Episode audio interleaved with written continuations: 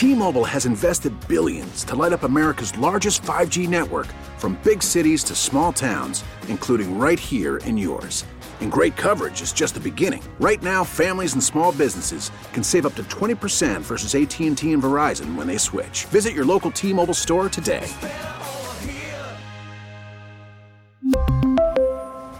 Plan savings with 3 lines of T-Mobile Essentials versus comparable available plans. Plan features and taxes and fees may vary.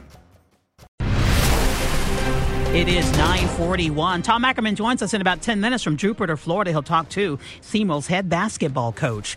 A social media influencer arrested in her luxury apartment in Miami in May of 2021 for using stolen identities to fraudulently obtain more than a million dollars in small business loans. Danielle Miller pleaded guilty and a St. Louis County man sentenced just last week to five years in prison for submitting nearly a million dollars in fraudulent applications for a pandemic relief loan program. Some of that money has been recovered. Joining us now, U.S. Attorney for the Eastern District of Missouri, Sayler Fleming. Welcome back to KMOX. Thank you so much for your time. We know you're busy.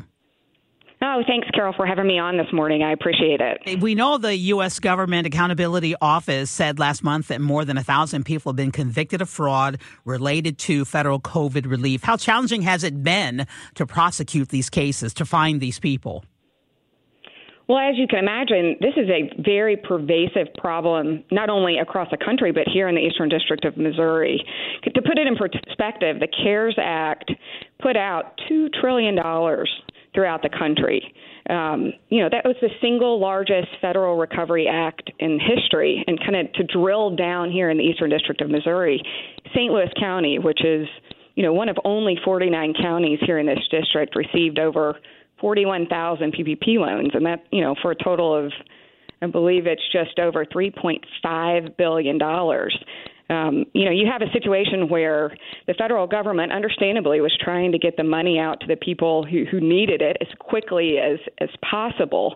You know, of course, what happened though, as a result of that, is um, you have the controls, the the checks and balances, and the oversight that were were sacrificed as a product of that, and it created the perfect storm, and that's what we're dealing with right now.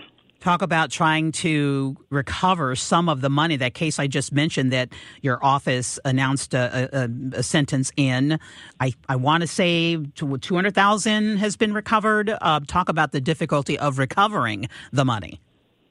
Well, as you might imagine, so many of these individuals who are committing this type of fraud are doing it obviously for personal gain. And so they are spending it on luxury vehicles or vacation homes or spending sprees. We've seen we've seen instances where this money has been spent at at um, you know luxury hotels in the area. And so it's it's very hard to recoup that money, but that's one of our primary goals in this. In that particular case, I think we recovered about two hundred and fifty thousand dollars, and and Mr. Alexander was ordered uh, to repay the ma- remainder of it.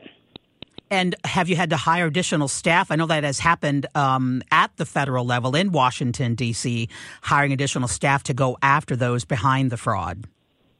Well, that's a great question. Um, currently, uh, we have, thankfully, a very talented, very experienced white collar unit, and we have, I would say, almost every prosecutor uh, in that unit is carrying a pretty significant uh, COVID 19 fraud caseload. We also have uh, AUSAs throughout the office and, and actually every single unit in the office carrying a caseload.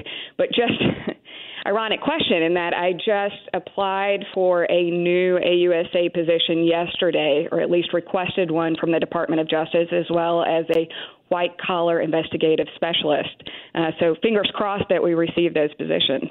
I have a niece who is a who is a CPA and would go in and uh, and and and look over companies' books uh, you are, uh, is this a line by line thing? How are you prosecuting these people? And not to give us, if you, if you can give us a behind the scenes look, if you will. Well, here's what I can tell you: is we are trying to be very proactive. Uh, in, in finding this fraud. We have uh, we are currently leading two star review teams, so we are ourselves, along with our federal partners, um, looking through financial uh, that the financial institutions are submitting. Uh, we're also performing quite a bit of outreach uh, throughout the district, meeting with financial institutions, uh, business associations, both large and small companies uh, in the region, in hopes that uh, they are able to identify this type of fraud and they are willing to report it to us. And my colleagues in the newsroom are saying that they uh, saw a report just this morning. It was on Fox News. I'm throwing you a curveball, and if you can't answer, I totally understand that. Um, a, a, map from the DEA and the Mexican cartel um, in the U.S. And in that story, the DEA mentioned the St. Louis region. Um, that that the Mexican cartel was targeting the Midwest. Uh, is your office, I, am sure your office is aware. Can you tell us anything about what's going on in that regard in those cases? Um, well, unfortunately, per department policy, I cannot talk about um, pending investigations. But can you say that you are working on drug cases related to the Mexican drug cartels in this area? Again, I, I cannot comment on that. I think every reporter wants to hear from the U.S. Attorney. I cannot comment on that, so I've achieved something here today. Unfortunately, I think they hear it quite frequently. uh, no doubt, we do. Oh, we do. We do. I have to ask it, and you have to answer in that way. I, Completely I, understand. Totally appreciate your time. That is St. Louis U.S. Attorney Sayler Fleming with us on KMOX. Thank you for your work. Uh, thank you so much. It- T-Mobile has invested billions to light up America's largest 5G network from big cities to small towns, including right here in yours. And great coverage is just the beginning. Right now, families and small businesses can save up to 20% versus AT&T and Verizon when they switch. Visit your local T-Mobile store today.